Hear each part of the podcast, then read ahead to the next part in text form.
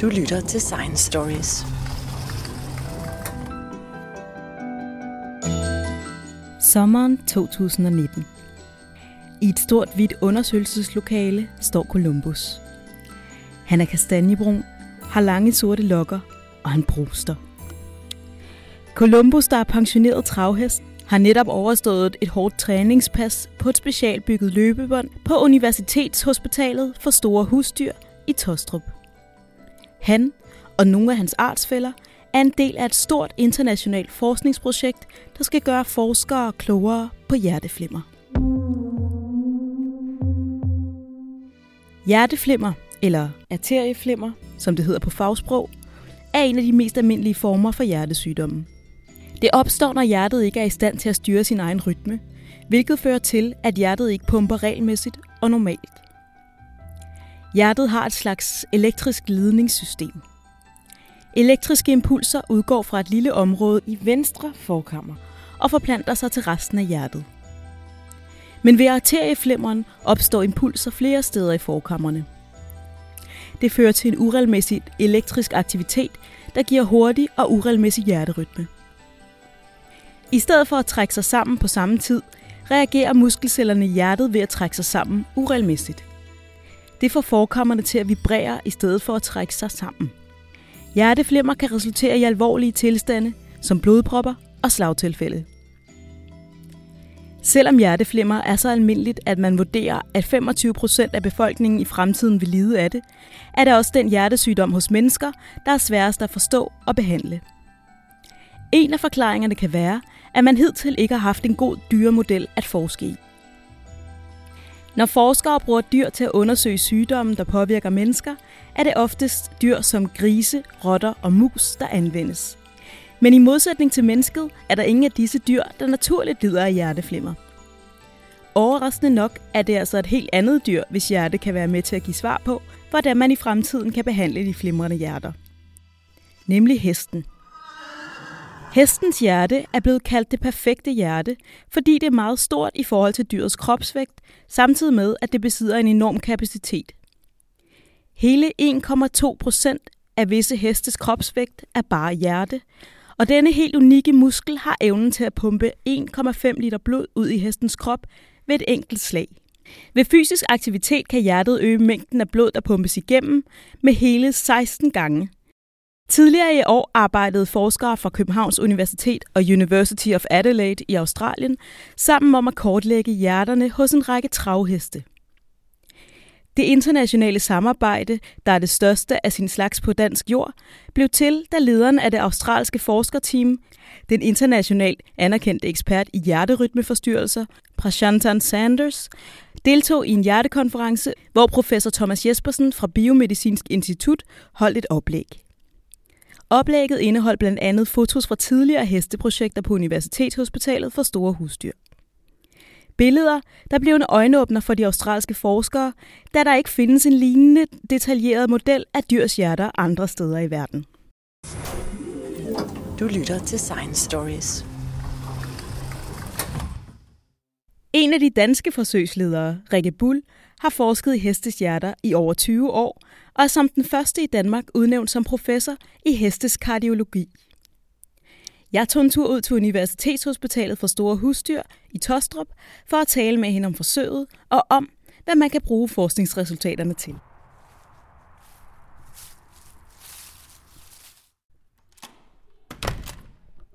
En efterårsdag i oktober træder jeg ind ad døren for at mødes med Rikke Bull.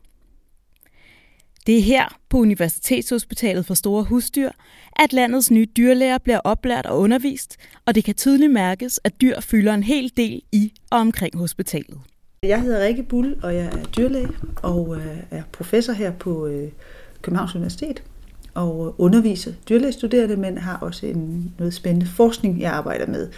Og øh, den forskning er især rettet mod den sygdom, der hedder atrieflimmer eller hjerteflimmer, er der også nogen, der kalder den, eller forkammerflimmer, som er en øh, sygdom, der rammer rigtig mange mennesker.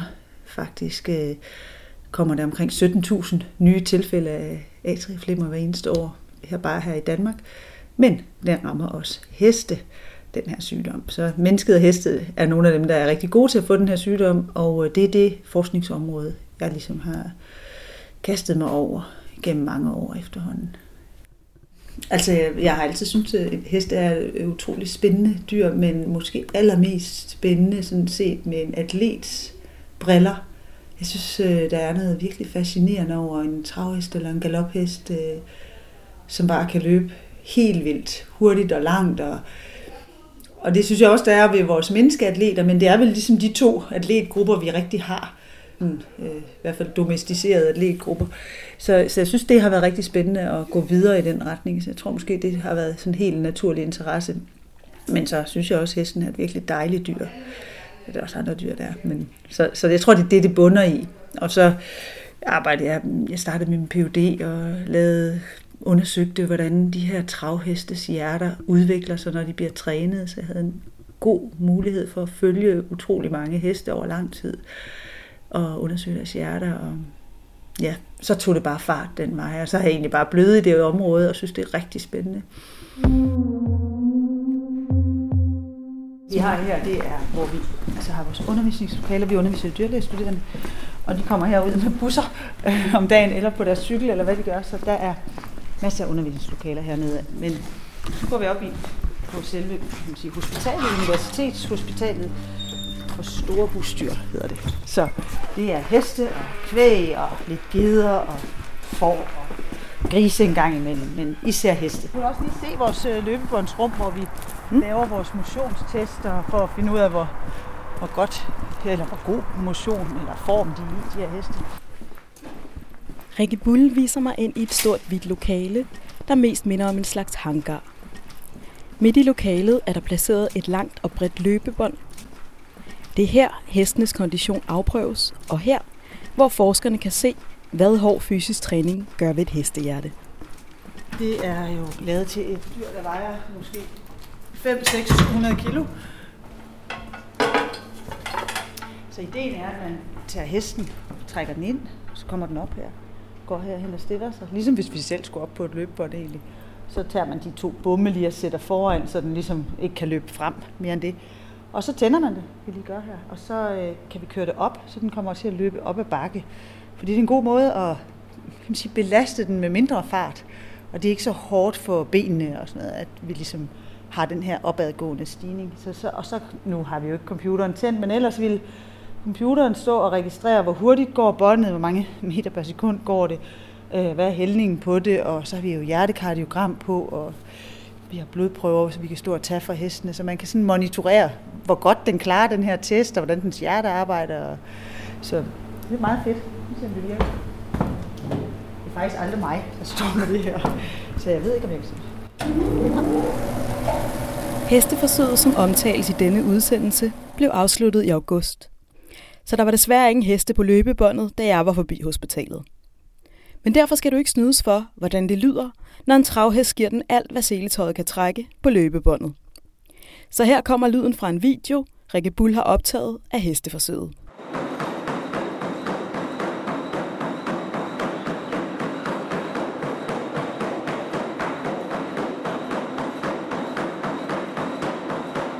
Det foregår sådan, at vi tager hesten ind i det her rum, øh, hvor vi har det her meget store løbbånd, meget større end øh, et, det, vi kender fra fitnesscenteret. Jeg ved ikke, hvor langt det er. Måske, jeg tror, det er 5 meter langt. Jeg tror det. Og øh, der kommer hesten ind, og man trækker hesten op på båndet, eller ind på båndet. Og øh, dem, vi arbejder med, det er vedløbsheste, og som jeg også sagde til dig før, det kan de godt lide. De gider, det er i deres mindset noget af det, de godt kan lide, det er at løbe. De er simpelthen ligesom indstillet på det, det de skal. Så når de kommer på det her bånd, skal man bare se at få det i gang, fordi de faktisk rigtig gerne i gang med at løbe. Så er der de her to bomme foran, man lige øh, lukker for, så hesten ikke kan løbe igennem båndet. Den skal ligesom blive på båndet. Og så man kører det op, så det kommer op og løbe med en hældning på, det er så cirka 6 grader, så den løber op ad bakke. Og årsagen til, at vi gør det, det er, at vi øh, kan belaste den. Det bliver egentlig hårdere for den, men ved langsommere fart. Og så begynder man ellers at starte selvfølgelig med at skridte den og varme den op og lunde det i gang og komme i gang over øh, cirka 10 minutters opvarmning. Og så kører man ellers for hvert minut og øger den her hastighed et bestemt antal meter per sekund, så man sidst kommer op på den her makshastighed, øh, hvor den løber omkring cirka 40 km i timen. så står der en og holder, øh, styrebåndet, har hele tiden sin hånd på den her nødknap, så hvis det er, at der skulle ske et eller andet uforudset, så kan man stoppe båndet med det samme. Så jeg vil sige 7, 9, 13 og bank på noget træ, eller hvad det man skal. Det har vi aldrig haft. Altså, vi, det, vi har været ret øh, forskånet og heldige. Altså, jeg, ved ikke, vi har, ja, det kører faktisk bare rigtig fint. Og så står der en bag ved hesten med en pisk, og sørger for, at den hele tiden går fremad, og det er ikke fordi, den bliver slået eller noget, men der er bare ligesom en pisk bagved, så den ved, det er, det er bagstoppen der. Og så vil jeg typisk stå og styre tiden, og sørge for, at vi holder tiden, og den bliver, hastigheden bliver sat op, som den skal. Og så står der nogen og holder hesten foran i hovedet, de to snore. Og så er der nogen, der tager blodprøver fra den, så man hele tiden kan måle, for eksempel hvor meget mælkesyre den laver, og hvor godt den ilter sit blod, og bla bla bla undervejs. Og så fortsætter man den her test, indtil den ikke kan løbe mere. Og det vil sige, at den bliver træt. Vurderer vi, nu er den for træt, vi stopper. Øh, som regel vil hesten gerne blive ved, men vi ligesom siger, ej nu synes vi ikke, den skal løbe mere. Så stopper vi båndet og begynder at skridte den af. Og det, det, også til vi laver den her test, det er jo for at finde ud af, hvor god form er den. Så hvis vi vælger nogle utrænede heste ud og nogle trænede, så er det jo meget vigtigt, at dem, der er trænede, de skal sørge mig også være i noget bedre form end dem, der er utrænede, for ellers giver det slet ikke nogen mening. Så det er en del af det, det er simpelthen inklusionen af det, og sikre os, at det er super trænede heste og virkelig ikke trænede heste. Så det er egentlig det, vi bruger selve løbebåndsundersøgelsen til. Det er ligesom få et øjebliksbillede af dyrenes træningsstatus. Det der bare gang på gang altså fascinerer mig med de her travheste, det er altså, det var ligesom om, det er de virkelig gearet til på en eller anden måde, ind i deres mindset, det er, jeg skal løbe. Så når du tager den op på det her bånd, altså det værste, du næsten kan gøre, det er ikke at komme i gang. Fordi det, det er det, den vil. Den går bare ligesom, så begynder den, du ved, hvis man ikke er i gang, så står den bare og skraber med sit ben og venter på, kom nu, jeg skal til at lave noget, det er det, jeg kan finde ud af, ikke? Hvor jeg kan se nogle gange, hvis vi har rideheste og sådan noget, de sådan, de, det er ikke helt så programmeret på dem på samme måde. De har ikke det der, ah, nu skal jeg bare til at lave noget.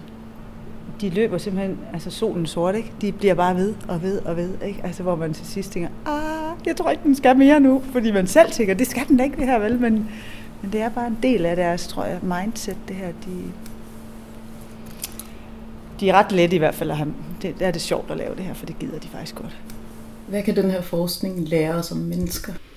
Ja, jeg tror faktisk, vi kan lære en hel del af hesten, selvom det virker sådan lidt weird og exotic, og jeg synes også tit, jeg bliver mødt af, af folk, af forskere kollegaer, der siger, okay, hvad er lige det for noget, du har gang i?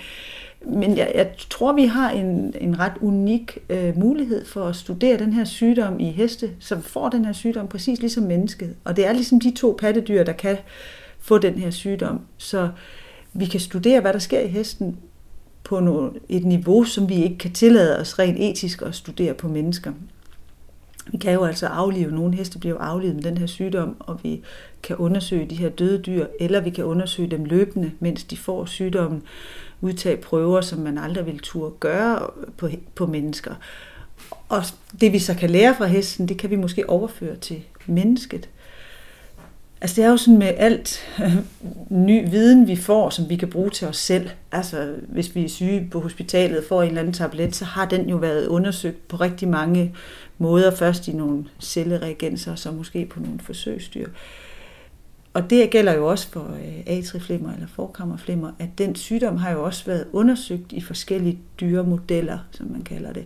Det kan typisk være mus og rotter og måske grise eller geder eller sådan noget. Men det, der synes jeg er hele problematikken her, det er, at de dyr får ikke den sygdom. Så det er noget, man virkelig skal kæmpe for at, kan man sige, ødelægge lidt deres hjerte til at få den sygdom. Det er meget unaturligt for de dyr, og de vil egentlig, så snart de overhovedet kan komme til det, så vil de gå tilbage til deres normale rytme, for det er som om deres hjerter bare ikke kan få den sygdom. Og det synes jeg faktisk er lidt problematisk nogle gange, at man laver undersøgelser og udvikler ny medicin på nogle dyr, der reelt ikke kan få den her sygdom, som jeg ikke synes er en særlig god model, men selvfølgelig bliver man også nødt til at undersøge det i nogle dyr. Man kan ikke bare putte piller i mennesker, uden at have undersøgt, hvad bivirkninger der eventuelt kunne være. Og det synes jeg faktisk, det er ret øh, interessant, at vi har nu gennem næsten 10 år arbejdet med hesten, som er så meget lige mennesket på den her sygdom. Og det vil sige, at vi kan tillade os at undersøge nogle nye altså farmakologiske stoffer på en hest, hvor man siger, det er selvfølgelig også risikabelt at give en hest, men det er trods alt et dyr. men samtidig er det også et dyr, der er lige den, altså har den sygdom, ligesom mennesket. Så jeg tror, vi kan lære ret meget fra hesten ved at undersøge den, og kan måske overføre noget af det til vores menneske. Eller os selv. Men samtidig så kan man også bare sige, så har hesten jo altså også ret stor glæde af den forskning, vi laver. Altså måske ikke lige den hest, som ender med at må lade livet på grund af, at vi undersøger den. Men dens efterkommer eller populationen har, og det, det, det synes jeg egentlig er ret enestående, fordi rigtig meget dyreforsøg, der bliver lavet på forsøgsdyr, er jo ikke til gavn for altså for den øh, gruppe af dyr. Altså det er ikke til gavn for musen eller grisen, at vi undersøger om, hvordan atrieflimmer er i dem. For de får det aldrig nogensinde selv, og de har ikke selv behov for at vide mere, eller jeg ved, det er sådan overført. Og der har jeg det egentlig meget godt selv med, at noget af det, vi laver, faktisk kommer til at hjælpe mine hestekollegaer herude, altså mine, øh, alle de heste, som jeg ellers også omgår med, omgås med til dagligt, de får faktisk glæde af det her. Det godt være, det ikke lige er i år, men måske om nogle år. Så, øhm, så jeg synes, det går lidt begge veje.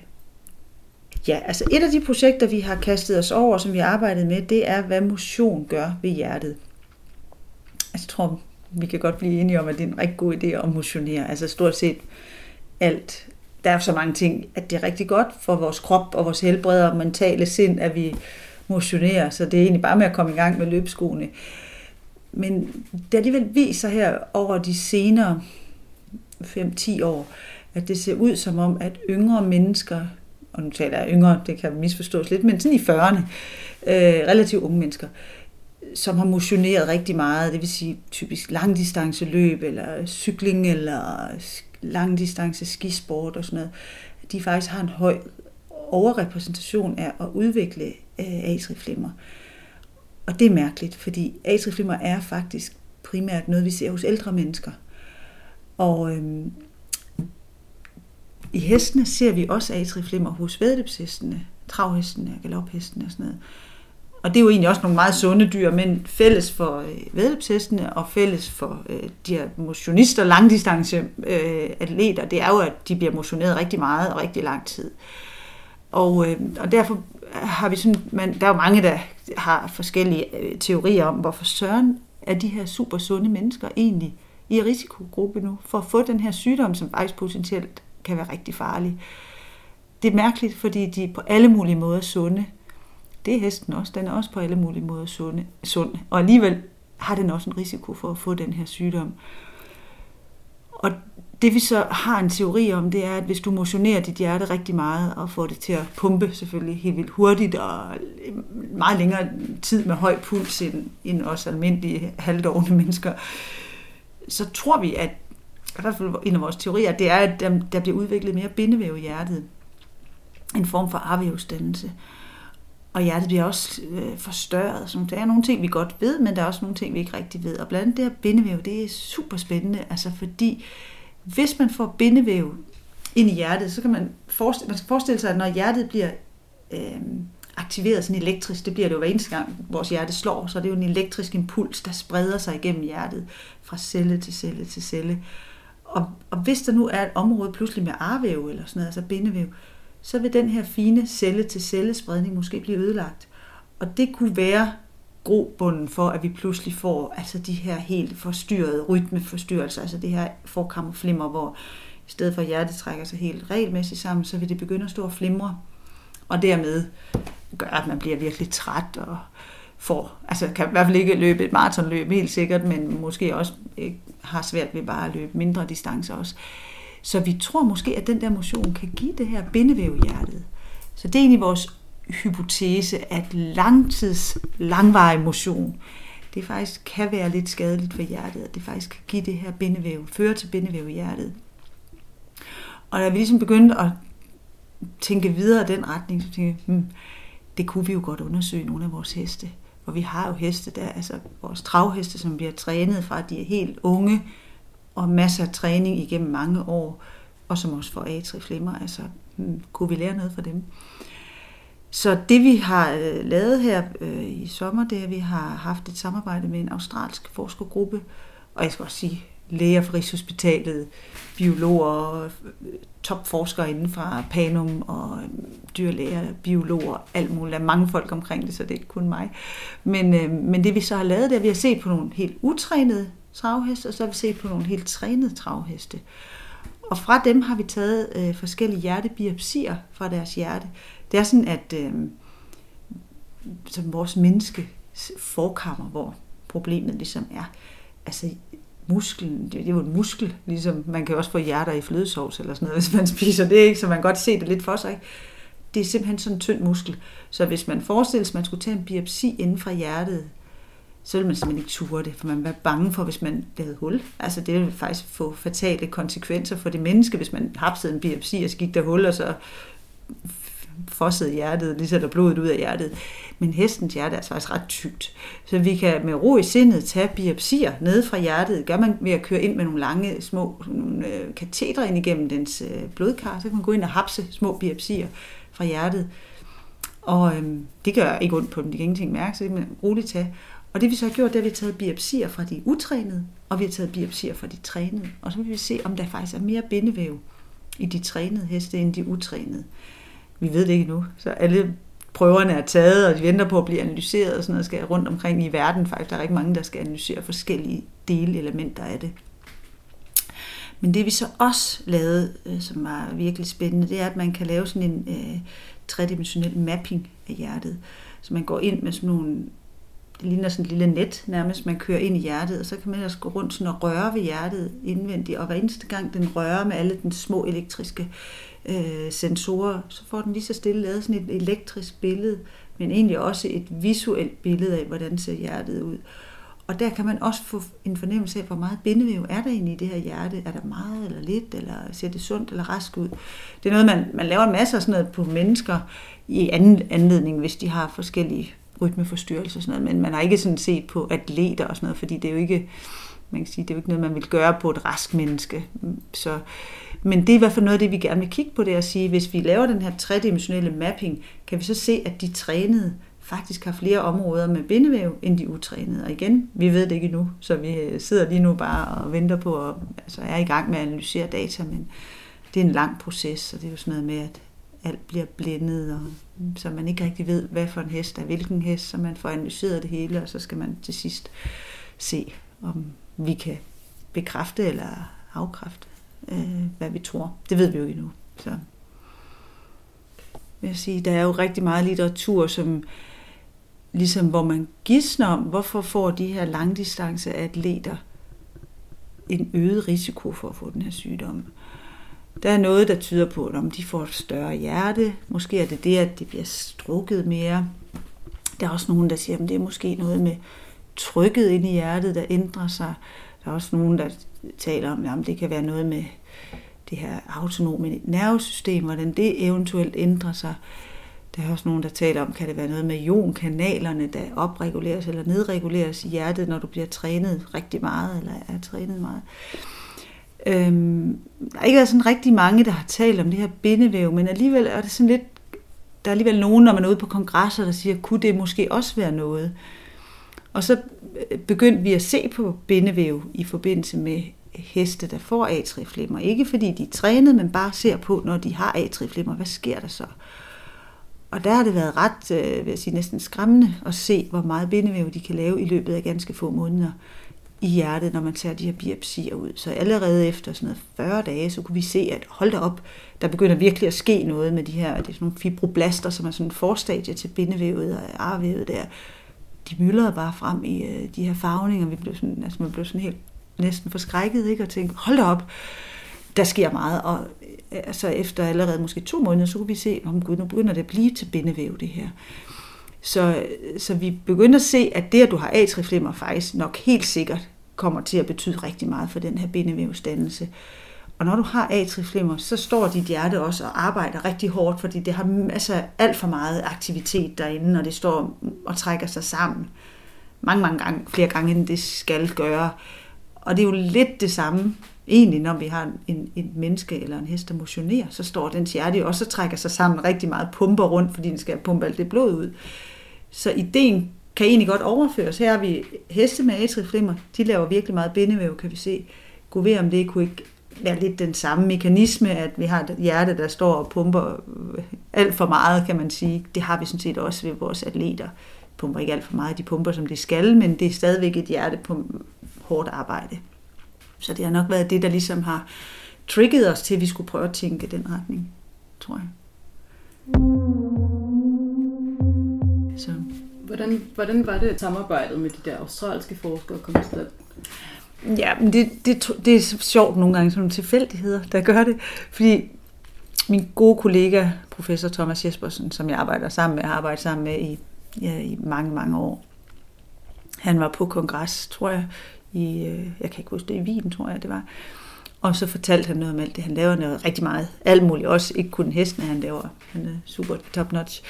Og så nævnte han det her med, ah, vi har også det her med den her hestemodel, og vi har sådan nogle gode overvejelser omkring, hvad motion og sådan noget. Og, og så blev han kontaktet af den her australske gruppe, som sagde, hey, vi, vi har bare altid haft en drøm om at studere effekten af motion på hjertet i forbindelse med atrieflimmer. Den gruppe i Adelaide i Australien, de er virkelig dygtige til rigtig meget omkring atrieflimmer hos mennesker, og de har undersøgt, hvad overvægt kan gøre ved mennesker og atrieflimmer. Det har de gjort blandt andet ved at have en en, en øh, forermodel, formodel, som vi siger, altså får, de har gjort rigtig tykke ved at fodre dem sikkert med alt for meget mad, og kan se, at de faktisk får et hjerte, der bliver faktisk til at få i atrieflimmer, hvilket ellers ikke rigtig er tilfældet, men når de bliver tykke, så får de faktisk lidt, eller lettere ved at få øh, atrieflimmer, hvilket er ret usædvanligt. Øh, og de har også kunne se i mennesker, at faktisk bare hvis du tabte dig som menneske, så blev din atrieflimmer faktisk mindre, og du kunne bedre håndtere den. Så så det var sådan en af de risikofaktorer, der var. Men hans drøm, eller en af hans store ønsker, var at se, hvad, hvad med motion? Hvad er det, der sker med de her atleter? Men man kan jo ikke lave forsøg på samme måde som menneske. Så da han ligesom hørte Thomas stå dernede og fortælle om den her hestemodel, så tænkte han, det er det, vi skal prøve. Og så kontaktede de os og sagde, hey, skal vi ikke lave noget sammen? De er rigtig, rigtig dygtige til alt det, de laver, og de kan nogle ting, som vi slet ikke kan. Men vi kan også nogle ting, som de ikke kunne. Så det blev sådan et, joint venture, så de rejste op fra Adelaide sidste, sidste år i marts. Nej, i år i marts. Ja, nej, hvad tid går. I år i marts faktisk. Kom de første gang, og der lavede vi så, fandt ud af, om vi kunne lave, om det fungerede. Vi havde fire heste, det fungerede super godt. Og så kom de igen her i øh, august, hvor vi så lavede vores store, større projekt, som var med øh, 12 heste. Så det kom sådan i stand, at du ved, det er jo lidt mund til mund, men det er jo også derfor, det er godt, altså, at man som forsker tager ud til nogle af de her kongresser og fortæller, hvad man laver, og, og så får man snakket med folk i pauserne og i barn om aftenen. Og det, det er jo rigtig meget netværk og, og høre, og hvad laver du, og når jeg laver det, og så har man pludselig mulighed for at lave nogle fede projekter sammen. Så, så det var sådan lidt tilfældigheder, vil jeg sige, at det kom frem, eller kom i stand. Du lytter til Science Stories. Hvad er håbet eller målet med den her forskning? Ja, jeg vil sige, vores... Altså, jeg håber, vi kan måske forklare, hvad motion gør ved hjertet i de her forkammer. Altså, måske er det ikke så god en idé at træne sig helt vildt meget. Jeg, jeg tror måske, vi kan komme frem til at sige, at det kan måske være lidt usundt at træne så meget, og, og måske skal man bare træne lidt mindre. Altså det er jo sådan nærmest, hvis du læser et CV fra hvem som helst, så er det jo på, om du har deltaget i en maraton, ikke også?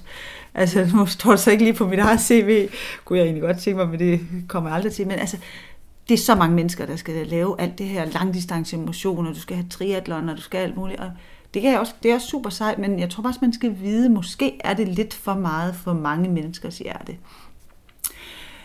altså måske kunne det om ikke andet være en guide til, at man kunne i frem, fremadrettet sige, mm, måske skal du moderere lidt.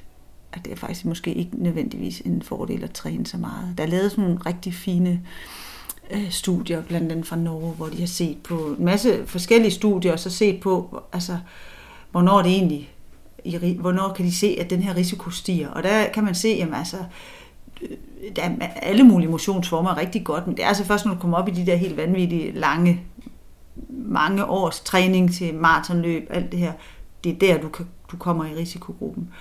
Som ikke andet kan det være et oplyst grundlag til folk, at måske skal man lige være lidt varsom der, måske ikke træne eneste dag. måske give sit hjerte lov til at slappe lidt af også. Så det, det håber jeg, vi kan komme frem til. Og så, så har jeg jo en helt utopisk drøm, men den er jo lidt længere ude, at, øh, at vi også kan finde ud af at måske gøre noget til at forebygge det bindevæv. Måske kan man faktisk gøre noget der. Så hvis det er det, det er, jeg ved det jo ikke endnu, men, men, men hvis min hypotese eller vores hypotese holder, at vi måske kan gøre noget for at hjælpe folk til at få lidt mindre bindevævsdannelse, men det er ret langt ude i fremtiden, og også en lille smule wild shot. Men det må man godt have nogle gange. Mm.